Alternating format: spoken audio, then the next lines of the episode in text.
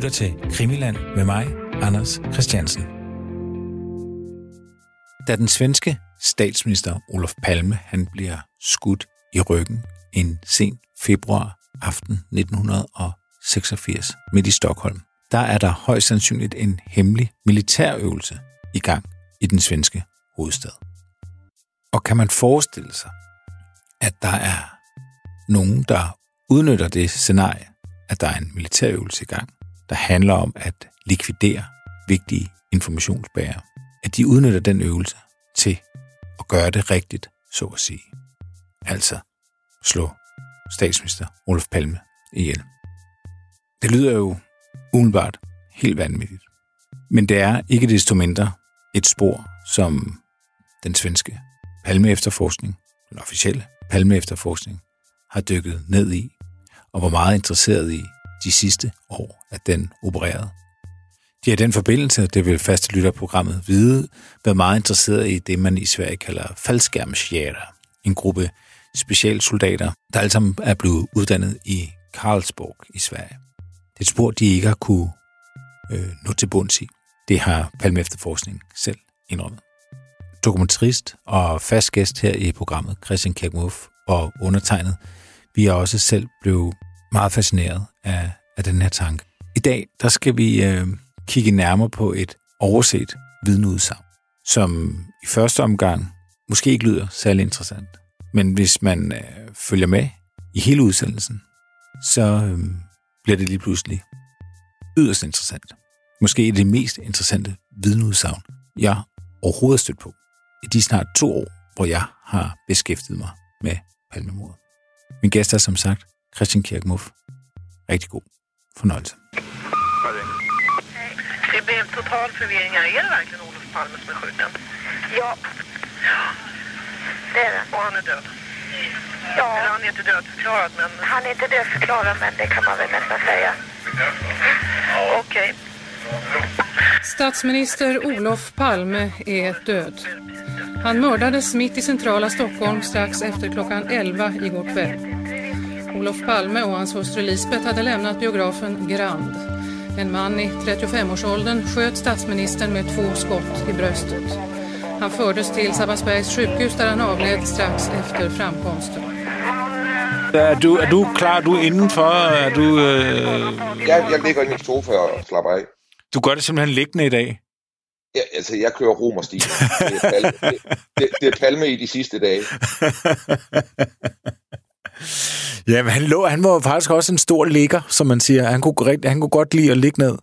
Yes, og, og øh, det er meget undervurderet. Jeg kan huske, da jeg startede på arbejde, som var en del af sådan et større mediehus i Aalborg, der kom min chef nogle gange og sagde til mig, at hun simpelthen ikke gå ud, jeg lå på gulvet, når jeg arbejdede.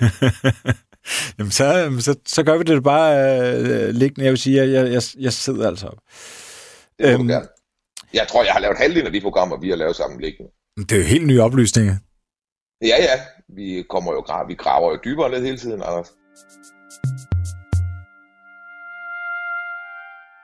Det, der så ligger i den her øh, teori, det er jo, øh, at, at den på en eller anden måde, den her øvelse skulle blive kuppet. At der er nogen, øh, ved jo ikke hvor mange, men der er nogen, der har brugt øvelsen til at gøre det rigtigt, så at sige.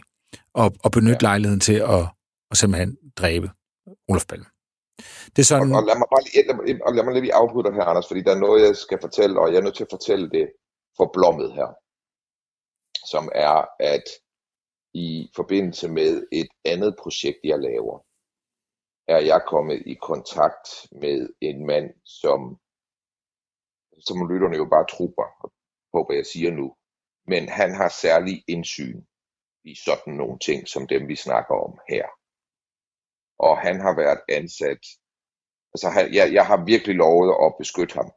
Øh, øh, så, så, så man må også lige undskylde mig, men det er ikke øh, fordi jeg ikke kan finde ordene, det er mere fordi jeg skal finde nogle ord, der beskytter ham.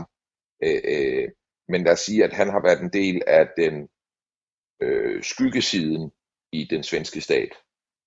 Øh, og øh, det var han i mange år, i årtier, indtil han øh, for nogle år tilbage forlod det fordi at han blev overbevist om, at det vi nu snakker om, var det, der fandt sted den nat den 28. februar.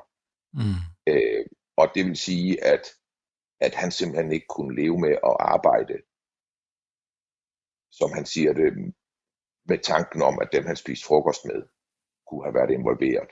Og han blev mere og mere overbevist om, at de kunne have været involveret, eller siddet på viden, øh, som de ikke delte omkring det her. Så, så det er bare for at sige, når, når, når jeg snakker om det nu, så er det ikke sådan øh, kun baseret på, hvad Borgnes og Varel har skrevet, og hvad vi kan se, at politiet har interesseret sig for. Det er faktisk også en sprællevende kilde, øh, øh, som jeg har fået forbindelse med på det seneste i anden anledning, som er så overbevist om det, så han skiftede karriere, fordi at han kunne ikke være en del af det der. Mm. Så, så det, det er, øh, altså vi er inde ved noget her, hvor, hvor, hvor hvis jeg skulle afveje sandsynligheder i den lang række scenarier, vi har diskuteret, så det vi diskuterer her, det er jo også der, hvor, hvor mange af de her forskellige scenarier, de ligesom krystalliserer sig og bliver forenet. Altså, vi, vi har at gøre med noget her, som hvis den teori er rigtigt, så kan den forklare rigtig mange af de ting, vi har synes var påfaldende undervejs i de her mange, mange, mange timer, vi har snakket om det her. Ja. Øh, og, og, og, og det gør også, at altså, ja, det, det er en lille smule uhyggeligt, synes jeg også faktisk. Det her. Ja. Ja. Men lad os da prøve at, at bevæge os øh, længere ind i det, øh, Christian, fordi der er jo, der er jo sindssygt mange vidneudsagn øh, i forbindelse med det her mor. Der var mange, der var omkring morpladsen, men der har også været folk i, i tilstødende gader og, og længere væk, og der, jeg tror ikke, der er særlig mange, der har læst dem alle sammen. Ingen vores fælles ven Anders Øjes har været igennem alle de vidneudsagn, der, der er kommet. Øh, men vi er faldet over et, som, øh, som lige pludselig er blevet, øh, blevet meget interessant øh, i forbindelse med det, vi taler om. Og det er en, øh, en kvinde, vi ikke øh, ved, hvem er, men det er en kvinde, der, der kontakter øh, Palmegruppen, Palme-efterforskningen, allerede den 2. marts 86. Øh, ja. Det vil sige, det er søndagen, hvor at øh, Palme han bliver skudt fredag aften. Og øh, det er klokken 11.35 om, om formiddagen, at hun, øh, hun ringer og fortæller, hvad hun har oplevet. Ja. Og det er ganske, ganske kort øh, gengivet. Jeg tænker bare, at jeg måske lige gennemgår det. Det vi jo snakker om her, det er en teori, der handler om, at Palme øh, parret er blevet overvåget øh, øh, i løbet af den her dag. Øh, øh, der er øh, alle walkie-talkie-observationerne, vi har talt om, vil i den her, det her scenarie, vi taler om, være folk, der ligesom følger palmeparet rundt i en boks rundt om dem, sådan at hvis de går nord for Gran, så har man styr på dem. Hvis de går syd for Gran, så har man styr på dem. Hvis de går til vest, mod vest eller mod øst, så har man hele tiden styr på dem.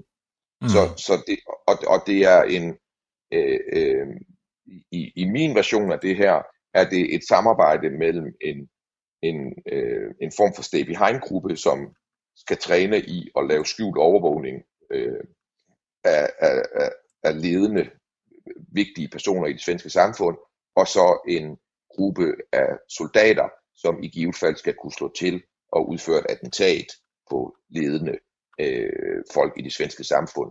Med to formål. Dels hvis Sverige bliver besat, er der nogle øh, mennesker, som er vigtige informationsbærere, som man simpelthen vil likvidere, fordi man er bange for, at de vil gå over på fjendens side og, og, og give vigt, vigtig information.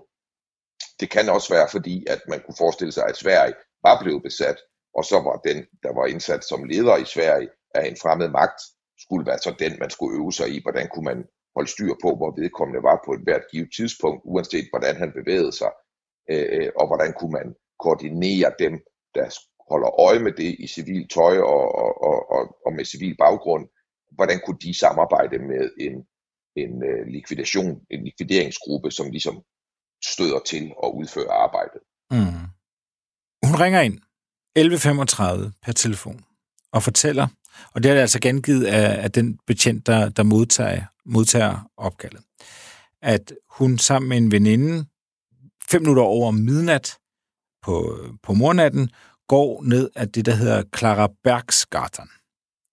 Og det skal vi måske lige placere. Altså, hvis man forestiller sig øh, Grænbiografen, hvor Olof Palme han har været inde og se, øh, se film, så går han ned af Sværvæggen, ned mod Tunnelgarten, hvor han bliver skudt og dræbt.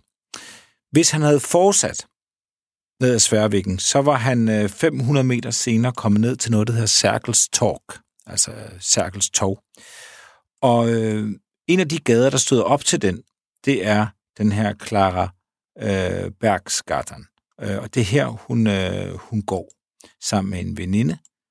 Øhm, og der pludselig ser de øh, to udlændinge øh, komme, komme løbende. Den ene er lille og har en lys frakke på, og en af dem siger på svensk, men han havde vel ikke behøvet at dræbe ham. Og så går de ind i en øh, kassevogn med sådan øh, plettet eller spættet sådan indtræk. Og det er det. Det er det. Øhm, og man kan sige tidsmæssigt, øh, det er jo øh, næsten 40 minutter. Øh, det er 40 minutter efter øh, drabet, at hun, øh, at hun øh, er vidne til det. Det vidneudsagn er selvfølgelig, ja, det er jo meget kort, og man ved ikke, hvad man skal gøre ved det, men det bliver meget mere interessant øh, lige om lidt. Vi kunne eventuelt starte med at kigge øh, på den betjent, som rent faktisk har nedfældet det, som øh, vidnet ringer ind og, og fortæller. Det er en, der hedder Åke Vedin. Ja. Ham ved, og, øh, ham ved vi også noget om. Ja, fordi at han optræder i et andet dokument, og igen, ja, vi vender tilbage til det, du lige har læst op, fordi at øh, der er en øh, der er en hage ved det, du har læst op, som vil øh, fremtræde lige om lidt, for man kan jo sige, hvor interessant er det, at der er nogen, der 40 minutter efter øh, palmemordet er, altså, er, er udført, ligesom går forbi nogen og snakker om, at de behøvede ikke at skyde ham og sådan. Det, det, det er jo interessant nok, men det er 40 minutter efter, ikke? Mm-hmm. Øh, men øh, i 89, den 14. februar, der bliver der øh, foretaget et forhør med en anden politibetjent, en kriminalinspektør, øh, der hedder Ulf Norlin. Og det forhør handler om, at Ulf Norlin, øh, ja, han må have fortalt dem, at han har noget at fortælle dem. Og så møder de op, og så laver de det her forhør med ham, hvor han fortæller om, hvordan at Palme efterforskningen blev udsat for en overvågning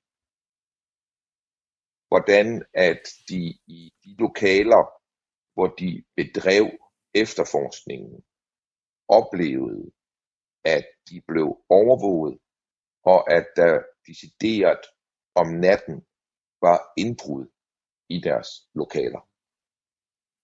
Så meget så, at de på et tidspunkt, altså man, man havde adgang til de her lokaler, hvor Palme efterforskningen sidder, øh, øh, der kunne man, hvis man havde de, de rigtige øh, øh, nøgler, så kunne de betjente, og ikke kun dem, der var i efterforskningen, de havde adgang til lokalerne.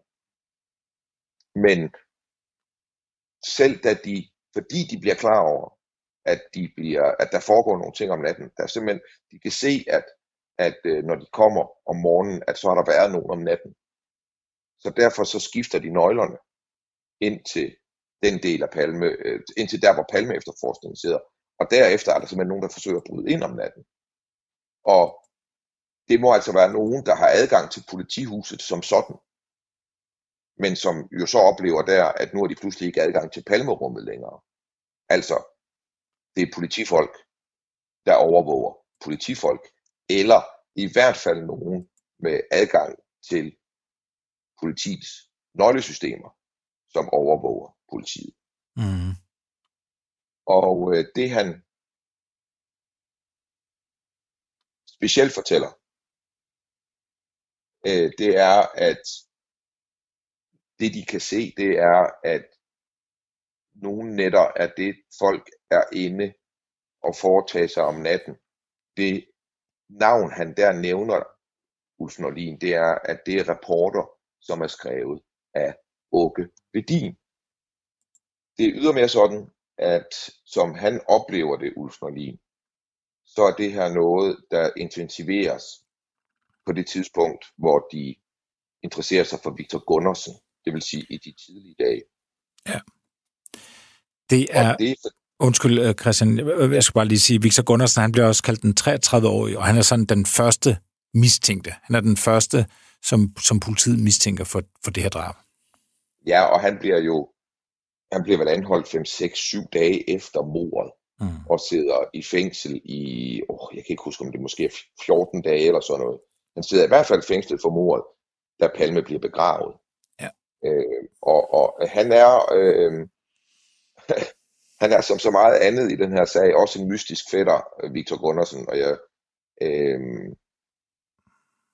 han har gået og lavet ting, altså han, for mig er han et stort mysterium, fordi man kan i, i alle de her dokumenter, vi sidder og kigger i fra politiet, ja, kan man jo se, at han øh, dybest set har forsøgt på et tidspunkt at lave industrispionage i et øh, firma, der laver flydele til militæret, mm. hvor han har mødt op og har udgivet sig for at have adgang, du ved, har tiltusket sig adgang til interne papirer og så videre.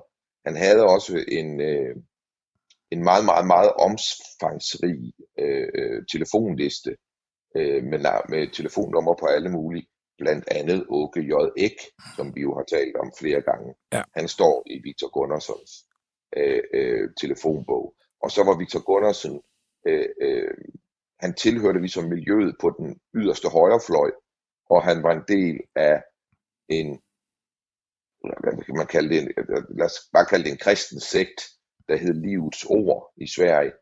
Og så rejste han rundt i hele verden. Øh, øh, altså han har simpelthen rejst i næsten alle hjørner af verden, uden at man rigtig kan se, hvor han har haft indtægter.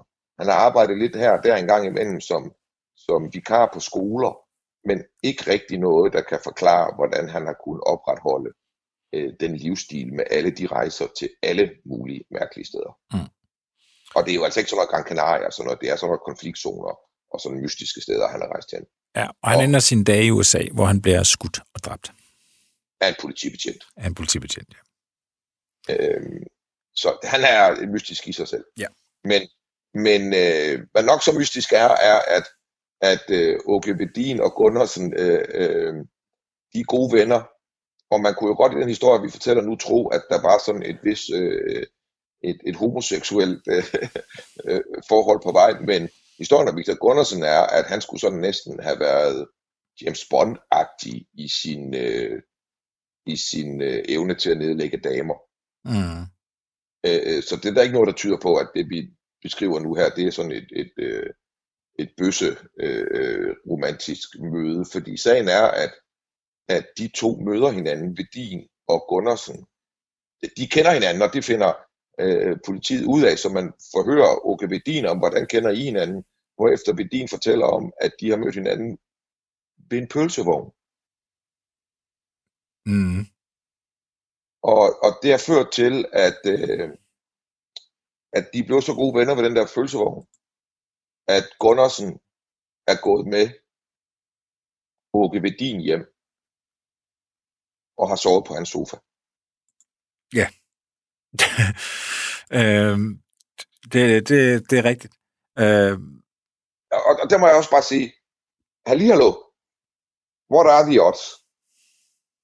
Ikke? Altså, vi har en, en, den første an, anholdte og den første mistænkte for palmemordet.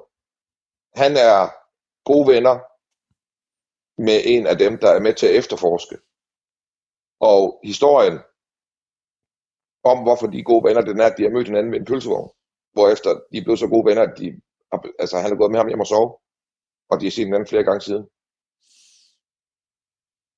Ja, altså det, det, det, altså det lyder underligt, men det, det er fuldstændig det, der det Åke Vedin fortæller. De mødes ved en pølsevogn, de falder i snak, og, og samtalen slutter med, at Gunnarsen går med Åke Vedin hjem til Vedins hjem og sover. Altså, Ja. Ja, Ja, yeah. what are the odds? Og, og bare lige for at sige, det kan lige skyde ind her, øhm, det er, at øh, Victor Gundersen bekræfter i, han er jo blevet afhørt mange gange, øh, Victor Gundersen, og han bekræfter faktisk, at han er gode venner med Åke Vedin. Han bliver på et tidspunkt i et forhør i 86 øh, spurgt, om han er våbeninteresseret, siger han nej, ikke øh, særligt, men det er min øh, politikollega. Øh, øh, jeg er ikke politi selv, men min politiven, han har mange våben. Hvad hedder han? Han hedder Åke Verdin, og han arbejder i Kriminalpolitiet. Og det gør han øh, stadig, tror jeg. Jeg har ikke set ham øh, så meget det seneste år, men han har vist mig en masse våben, da vi var hjemme hos ham. Jamen altså, hvad er det der for et miljø? Og Ulf Norlin fortæller så også, at det var altså de der 3-4 gange, hvor han oplevede, at der havde været nogen om natten. Så en af de måder, han konstaterede på, at der havde været nogen, der var brudt ind, eller havde fået adgang til Palme efterforskernes øh, lokaler øh, om natten, det var fordi, at originalforhøret med Åke Vedin, det var blevet efterladt i en fotokopimaskine, hvor han vidste, det ikke havde ligget, da han låste af om aftenen.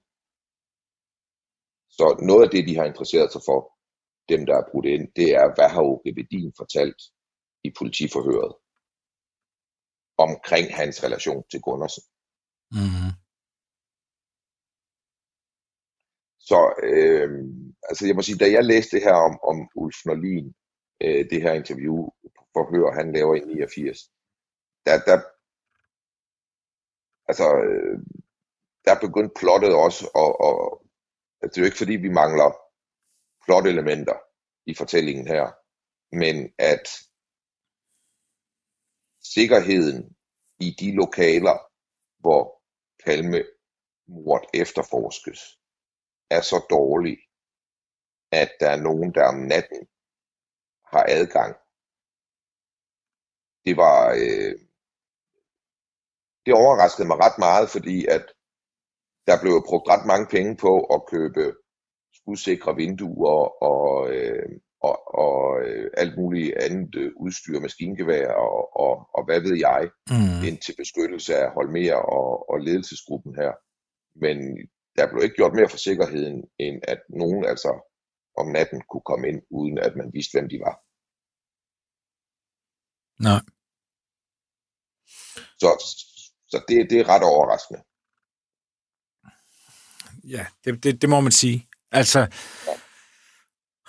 Og... Men der er, jo mere, der, er jo, der er jo mere i Norlin forhøret, som jo også fortæller om, hvordan at han, øh, altså husk, det her, det er jo tre år efter, han, han bliver, øh, bliver forhørt her, hvordan han fortæller, at noget af det, han oplevede, da han øh, var en del af efterforskningen, det var en stærk, stærk følelse af, at efterforskningen blev styret på en måde, der gjorde, at betjentene ikke havde nogen mulighed for at gå efter deres professionelle overbevisninger.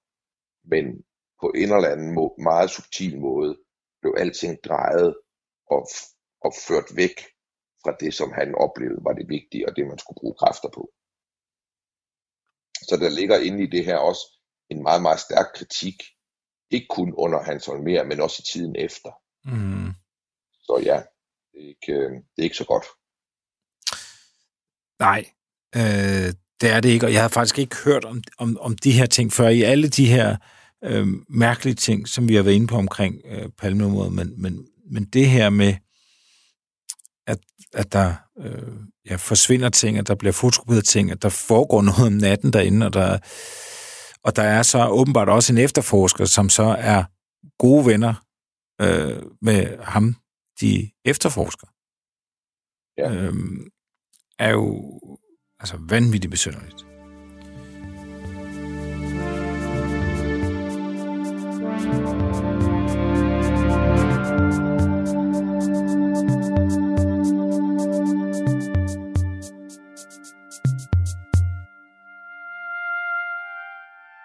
Man kan sige, hvad har det her at gøre med, med det her vidneudsagn, som jeg, som jeg startede med? Altså en kvinde går en, nogle gader væk.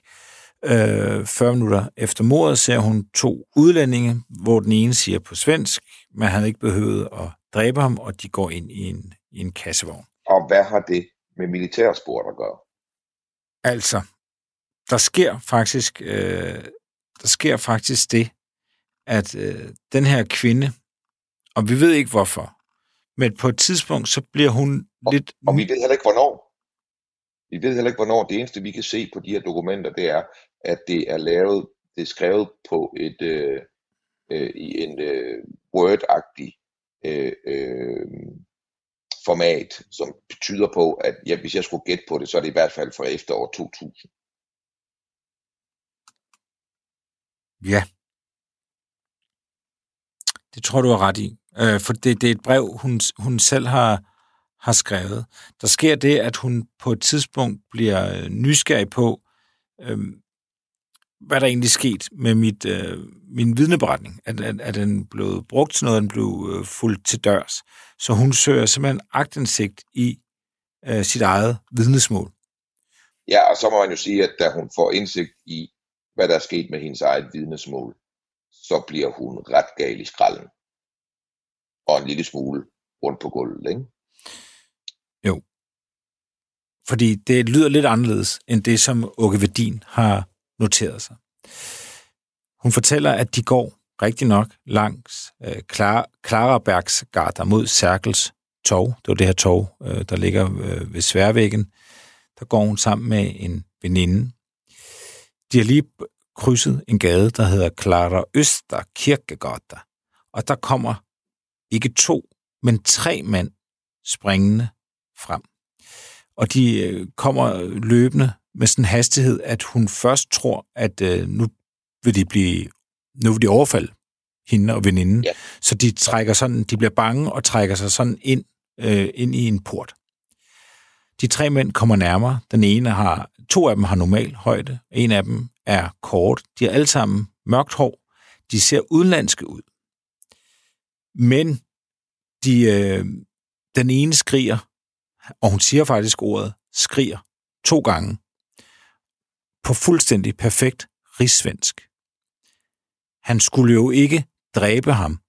Han skulle jo ikke dræbe ham, siger han. mens de styrter forbi uden at indse det.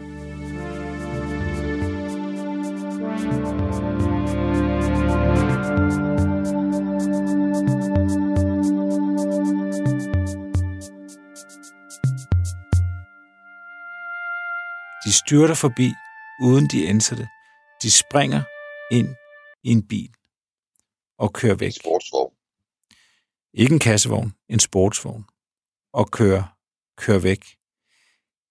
Kvinden kigger på et, et ur, der hænger på bygningen over på den anden side, og noterer sig, at klokken er 23.24 eller 23.25. Det er et ur med viser. Men det er der omkring klokken er. Altså, Og jeg har været inde og tjekke det der. Der er på siden, lige overfor hvor det her det er sket, på siden af det her indkøbscenter, eller stormagasin, der er der sådan et 5 gange 5 meter ur på væggen. Der er ikke at tage fejl af. Hun har simpelthen stået og kunne se direkte op på det der ur. Hun ringer så ind til øh, den her tipstelefon, som, øh, som øh, folk bliver opfordret til at ringe ind. Det gør hun søndag den 2. marts til politiet og fortæller så, hvad der sker. Hun får så, øh, som sagt, så får hun den her, øh, hendes øh, vidne, øh, vidnesmål, det får hun så ud efter en agtindsigt, og hun kan jo ikke genkende det. Bilen er forkert. Hun har aldrig sagt noget om, at det var en kassevogn. Hun har ikke talt om øh, betrækket, at det skulle være sådan plettet eller spættet. Antallet, Antallet af personer stemmer ikke. Hun siger, at der er tre. Der står, der er to. Han skriver, at de er udlændinge. Hun siger, at de talte perfekt svensk, men de havde godt nok mørkt hår. ja. Øh, tidspunktet er 40 minutter før. Altså det her, det er jo to-tre minutter efter, at Palme han bliver myrdet. Og signalentet, ja, det passer heller ikke. Han siger, hun siger, de er to høje og, øh, og en lav. Og så siger hun, en af de vigtigste detaljer er jo, at de kommer løbende, og at han skriger ham, der siger det. Og de ikke bare gik siger, de er i panik. de er i panik, siger hun. De er i panik og, og, og springer ind i, i bilen, og hun vil aldrig glemme det, siger hun. Hun vil aldrig glemme det øh, optrin. Han skulle jo ikke dræbe ham. Han skulle jo ikke dræbe ham.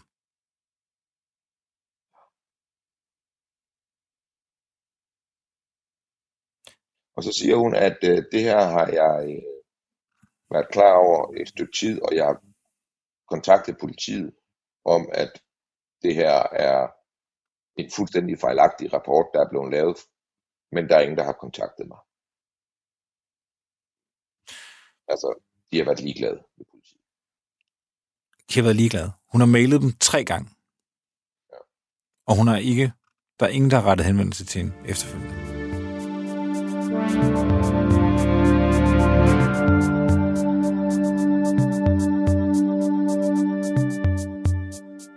Så det vi har her, hvis vi går til militærsport, det er nogen, som har været en del af boksen i min fortolkning af det her. Det vil sige, at hvis palmeparet var fortsat mod Gamlastan til fods, eller hvis de var gået mod den øh, metrostation, S-togstation, T-banestation, som lå ikke den, de var ankommet til, da de tog i biografen, den lå nord for Gran, men den nærmeste, der havde åbent og lå syd for Gran. Mm. Så var de gået ned forbi de her tre, som kommer løbende her. Så hvis militærsporsteorien er rigtig, så er det her nogle af dem, som er med i øvelsen, og som bliver klar over, at der har været fribyttere ombord, som har benyttet øvelsen til at skyde Palme. De skulle jo ikke dræbe ham. De skulle jo ikke dræbe ham, råber de i panik, mens de spæner, uden at indse de to på fortorvet, spæner lige forbi dem, springer ind i en sportsvogn og kører væk i høj fart. Så Åke Vedin har simpelthen skrevet en fejlagtig rapport. Han har på fem en halv linjer begået, altså fået fem oplysninger forkert. Det er jo enten ekstremt elendigt, eller også er det noget andet. Ja. Det er det nemlig. Og hvis vi så prøver at føre det sammen til Ulf Norlin, og hvad han har lagt mærke til her. Og vi er nu et sted, hvor vi forsøger at danne mening i noget, som vi ikke forstår. Ikke? Mm. Det er jo vigtigt lige at sige nu. Men hvis det her er en kubforsvarsøvelse, der er gået galt, hvor eliteenheder i militæret lige pludselig har slået Palme ihjel, eller en del af eliteenheder har benyttet lejligheden til at slå Palme ihjel, og hvor øh, øh, stay behind netværk, der skulle øh, i civilt, uden at, uden at blive set, overvåge øh, øh Palme og familie, øh, har været involveret, så er det jo en situation, som man kunne forestille sig, at der var mange i den svenske stat, der ikke ville have frem.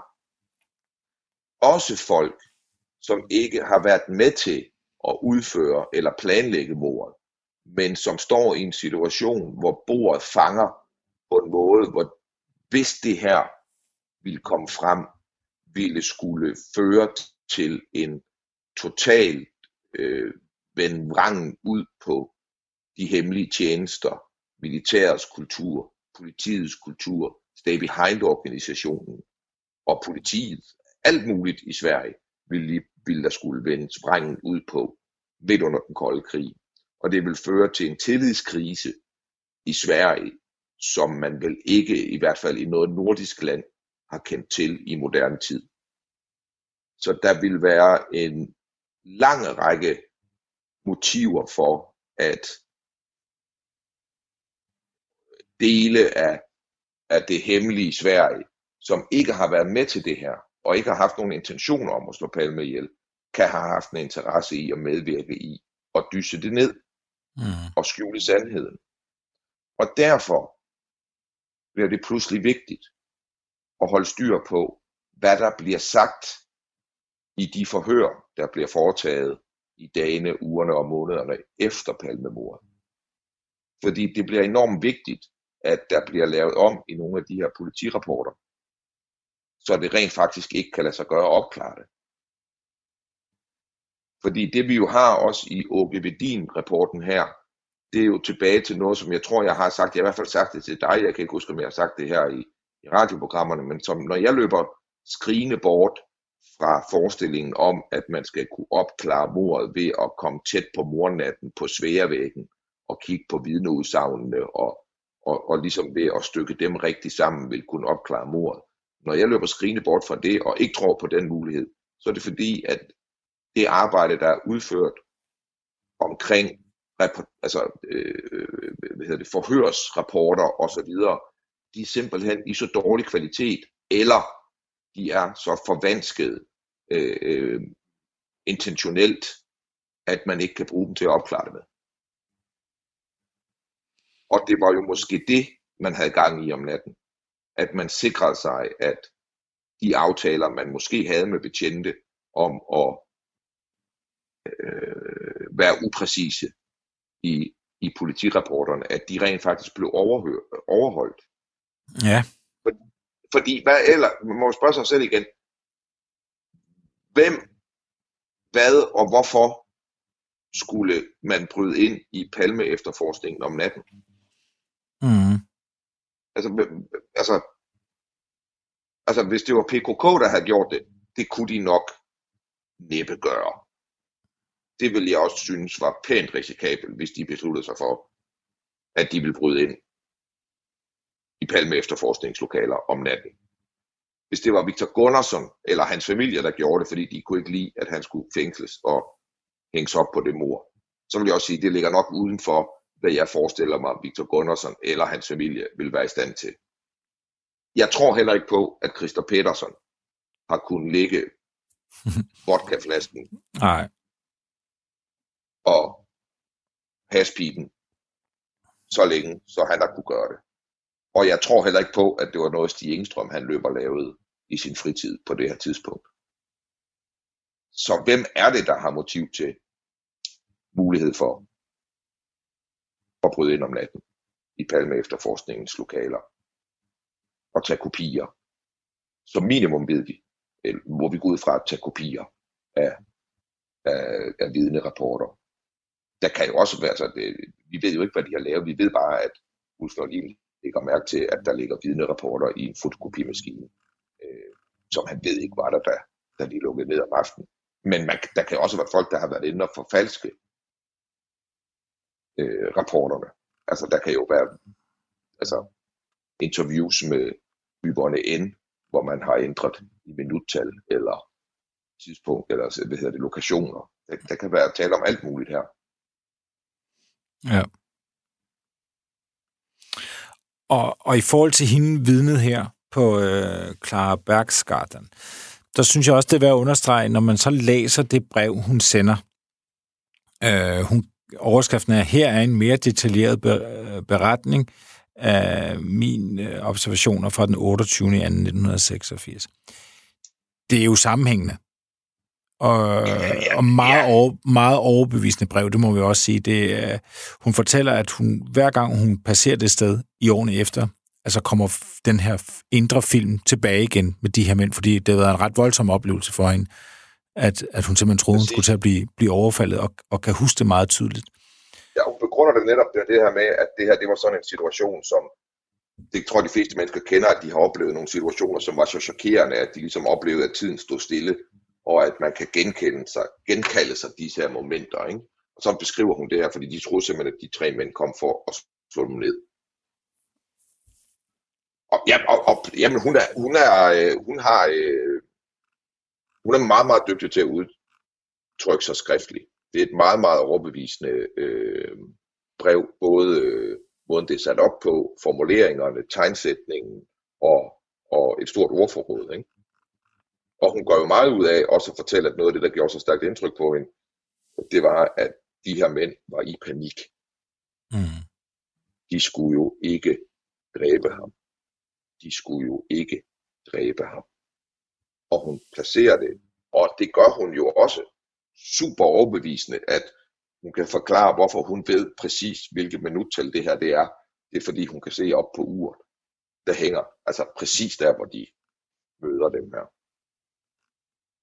Og det har han Så ja. trods alt, det har han trods alt fået, fået rigtig Åke Vedin. Det er netop, at de, de passerer det, der, der blev kaldt Ålens. Øhm, men derudover så får han, det skal vi bare lige gentage, han får tidspunktet forkert, han får antallet af mænd forkert, han får bilen forkert, øh, han får sådan sin, Nationaliteten. nationaliteten forkert, og så deres, øh, deres tilstand. Altså han siger, at de gik ind i bilen øh, og Ja. ja. kørte væk. Altså hun siger, at de, de var i panik og løb og skreg, de her Jamen, mennesker. altså, han beskriver jo noget, som ikke rigtig har nogen relation og relevans for Palme efterforskningen. Men det vidneudsagn, hun har givet, det må man jo sige er bing lige i midten af spillepladen i forhold til at være interessant for Palme efterforskning. Og det er jo så også derfor, at hun oplever, at hun, og hvis vi nu køber min analyse af, hvordan det der brev er udformet og ser ud grafisk, at så går der minimum 15 år, inden hun finder ud af, at hun er blevet lagt helt til side og er blevet ja, udsat jo dybest set for en forfalsket, øh, altså nogen har forfalsket hendes vidneudsagn, eller ikke nogen, Åke Vedin har. Så vi er jo igen tilbage til det her. Er det verdens dårligste politistyrke, vi ser arbejde, når vi kigger ind i det her? Og, øh, og der må jeg sige, i, det kandiderer til at være det, øh, i, sådan helt generelt over en bred kamp, så kandiderer det til at være øh, en af de ringeste politistyrker, øh, jeg kan forestille mig.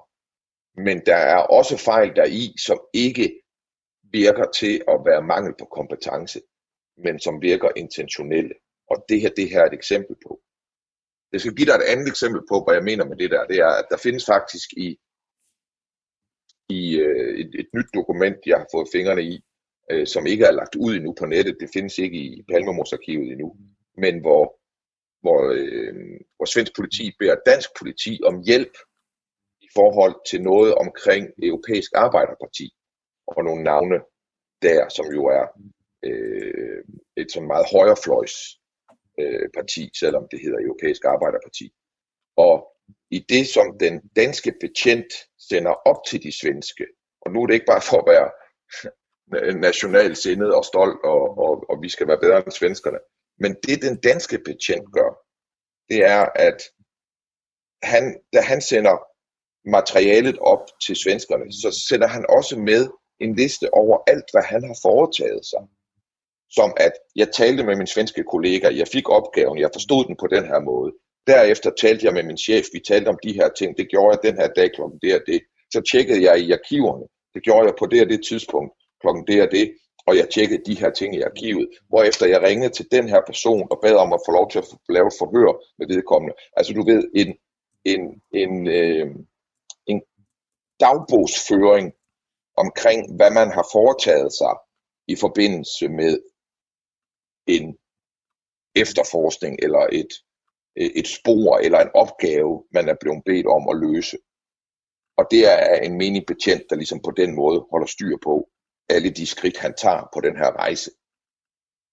Og du kan intet finde af det i de svenske politipapirer. Og det er jo et kæmpe problem, fordi man vil jo enormt gerne vide, for eksempel nu bare den, vi har snakket om i aften. Hvad foretog Åke Vedin? Hvad foretog nogen som helst sig på baggrund af det her? Var der nogen, der ringede til hende, eller forsøgte at finde ud af, hvad for en port de var kommet ud af, eller var der nogen, der foretog sig noget som helst på baggrund af den her, øh, det her vidne, der ringer sig ind her? Andet end de fem linjer Vedin, han skriver. Og, og, og der er der intet i det politimateriale, vi får ud nu, som viser, at nogle politimænd på noget tidspunkt har øh, øh, holdt styr på eller lavet lister over de skridt, de har foretaget sig på deres rejse. Mm. Vi får kun de her meget, meget, meget dårlige udførte forhør, øh, øh, som vi jo ikke får, som vi tit får i en sammenfattet form, øh, og så kan vi jo så se, at vi nogle gange, så får vi sådan nogle øh, af chips rapport, altså øh, hvad hedder det, øh, rapporter, der er skrevet på baggrund af nogen, der har ringet ind med chips. Og det er jo det her Okevedin er så et eksempel på det, og der kan vi jo så se i det her tilfælde, at der opstår der på fem linjer, fem meget, meget graverende fejl.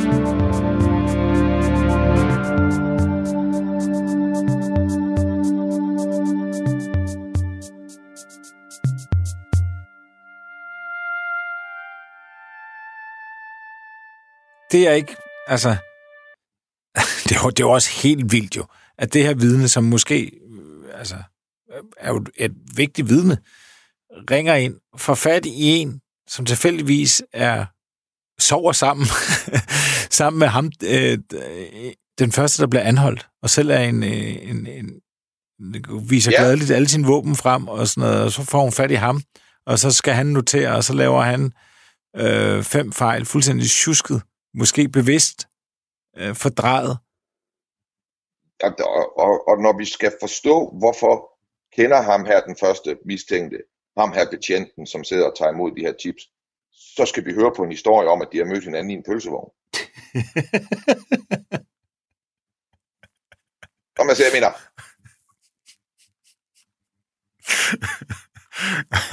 ja, ja, det, er så en lille smule, hvor jeg sådan føler, at du ved, der er, no, der er nogen, der har siddet og tager pis på os.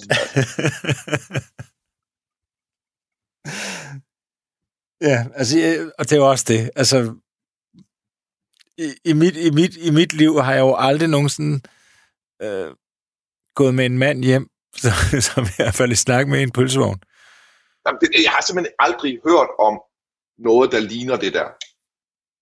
Vel, altså, det, det, det, det, det lugter jo langt væk af nogen, der kender hinanden i en eller anden sammenhæng, som de ikke vil have frem. Altså nogen, som er medlem af den samme højrefløjsforening, eller hemmelig selskab, eller skydeklub, eller et eller andet, som de ikke vil have frem, fordi det vil se forkert ud i den sammenhæng, hvor det her det vil optræde. Og så finder man på, at man har mødt vedkommende med en pølsevogn Jamen, hvilket, jeg så også vil sige, er, hvilket jeg så også vil sige er, er i særklasse mærkeligt fundet på. Altså. Det er sådan helt i særklasse. Altså alle historier, jeg kunne, jeg kunne finde på i, en nød, i sådan en, en håndevending, hvor jeg skulle forklare, hvor vi to vi kendte hinanden fra, for eksempel, og jeg ikke ville have det frem, at vi kendte hinanden fra at lave radio, så vil jeg altså ikke sige, at vi mødte hinanden ved en pølsevogn. Altså. Og så begyndte vi at lave radio samme nat. det vil jeg da ikke gøre. Nej, det vil nej. da være for dumt. Ja, Fuldst- ja fuldstændig. Øhm, altså der, hvor jeg er ved at blive virkelig skør, det er jo fordi, altså, man, man, man er jo bange, altså, jeg vil jo ikke, altså, lige pludselig så tænker man, alle, alle er, er en del af det her. Alle er en del af det her øh, vanvittige øh, konspiration om at, at dræbe Palme, og det, og det kan de jo selvfølgelig ikke have været, og det er folk ikke. Men når du både har øh, den her øh, gennemgang af, hvordan de opførte sig på selve øh, mornatten, altså vi har betjent H, der lige pludselig sidder og tager imod alarmopkald. Det var altså ikke det, han normalt lavede, men tilfældigvis den nat sidder han jo og, og kan jo også rundt i det, og, og får nogle betjente sendt væk fra morstedet, og nogle, nogle andre øh, belejlige, som han, han kender hen til morstedet, alt det her, øh, som er jo velbeskrevet. Og, og, og på dage efter, så dem, der sidder ved tipstelefonen, øh, er jo så en, også en, en rigtig våbenglad øh, fyr, øh, som ikke kan notere fem linjer uden at lave øh, fem fejl. Altså, og, og, og vi har jo hele Holmer, altså chef efterforskeren, der laver jo en ulovlig, øh, med en ulovlig parallel efterforskning og hyrer øh, livvagter, som jo er del af, af, af hele det her slæng og køber af, af Ø, som jo er en af de, øh, altså udstyrer Ø, som jo, er, jo virkelig også har været i søgelyset. Så tænker man, hvad fanden er det, der, hvad fanden er det, det her? Hvad, hvad, hvad, altså, jeg ved godt, vi har sagt det mange og gange. Det, der er fælles for dem alle, det, der er fælles for dem alle sammen, er, at de tilhører en radikal yderste højrefløj, hvor de optræder på kryds og tværs i alle mulige foreninger. Altså noget af det seneste, jeg har fundet ud af, at nu, vi kan jo næsten ikke lave et program uden at nævne Østling. Men, men Østling var jo med i, i den øh, enhed, der senere blev kaldt Baseball-ligaen. Ikke? Hvor han jo så kender flere af de folk, der optræder øh, øh, ind omkring Morsted den nat, og jo politimand H, der sidder og tager imod øh, øh, hvad hedder det, ind på alarmcentralen øh, den nat her, og begår alle de her fejl, og så videre. Altså, øh, Østling var med i Demokratisk Alliance, hvor Anders Larsen, som advarer om palmemordet otte dage før, Hvad siger du? var ordføreren. Jeg siger til dig, at C.G. Østling var med i Demokratisk Alliance.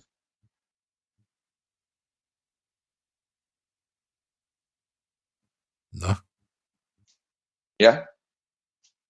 Så hvis du laver sådan et sociogram omkring alle de her folk, og hvem de kender, og Østling, og det er jo bare lige, Østling er jo interessant her, fordi at han jo har lavet en kubforsvarsøvelse sammen med Jægernissen et år før, hvor det ikke var Palme, der var i centrum for det, men hvor det var den øverste befalende i militæret, der var det. Og det vi jo siger, det er, at det var en lignende øvelse, de lavede et år senere, men nu i stedet for den øverste befalende i militæret, så var det statsministeren, der var det centrale objekt i øvelsen. Ikke? Så det, det er bare for at sige, at, at der er så mange tråde, der, der knyttes sammen, og hvis du laver det der sociogram, så, altså, så kommer den klassiske konspirationsteoretiske sætning jo, at det hele hænger sammen.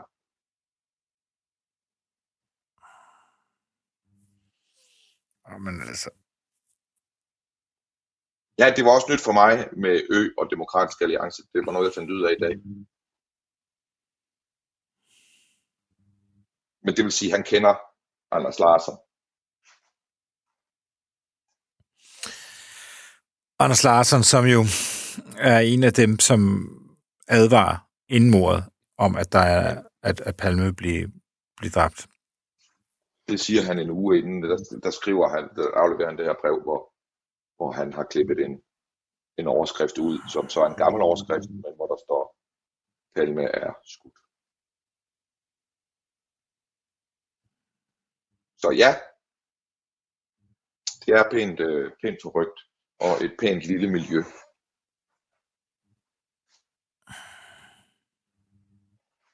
Men det kan jo selvfølgelig være, at Anders Larsson og Ø også har mødt hinanden i en pølsevogn, og så har Anders Larsson bare fået Ø til at skrive under på, at han også vil være med i Demokratisk Alliance, mod at Anders Larsson så fik lov til at sove hjemme hos Ø, eller omvendt. Det kan også være, det er bare sådan. Ja, det er bare sådan en, de er bare alle sammen er pølsevognsvenner.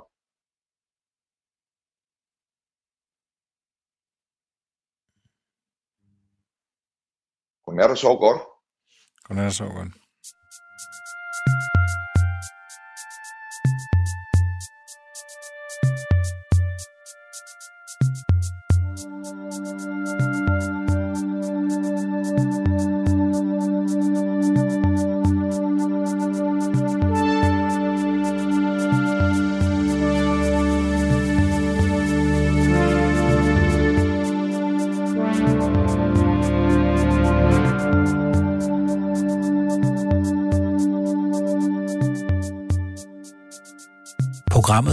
Produceret af Wingman Media for Radio 4.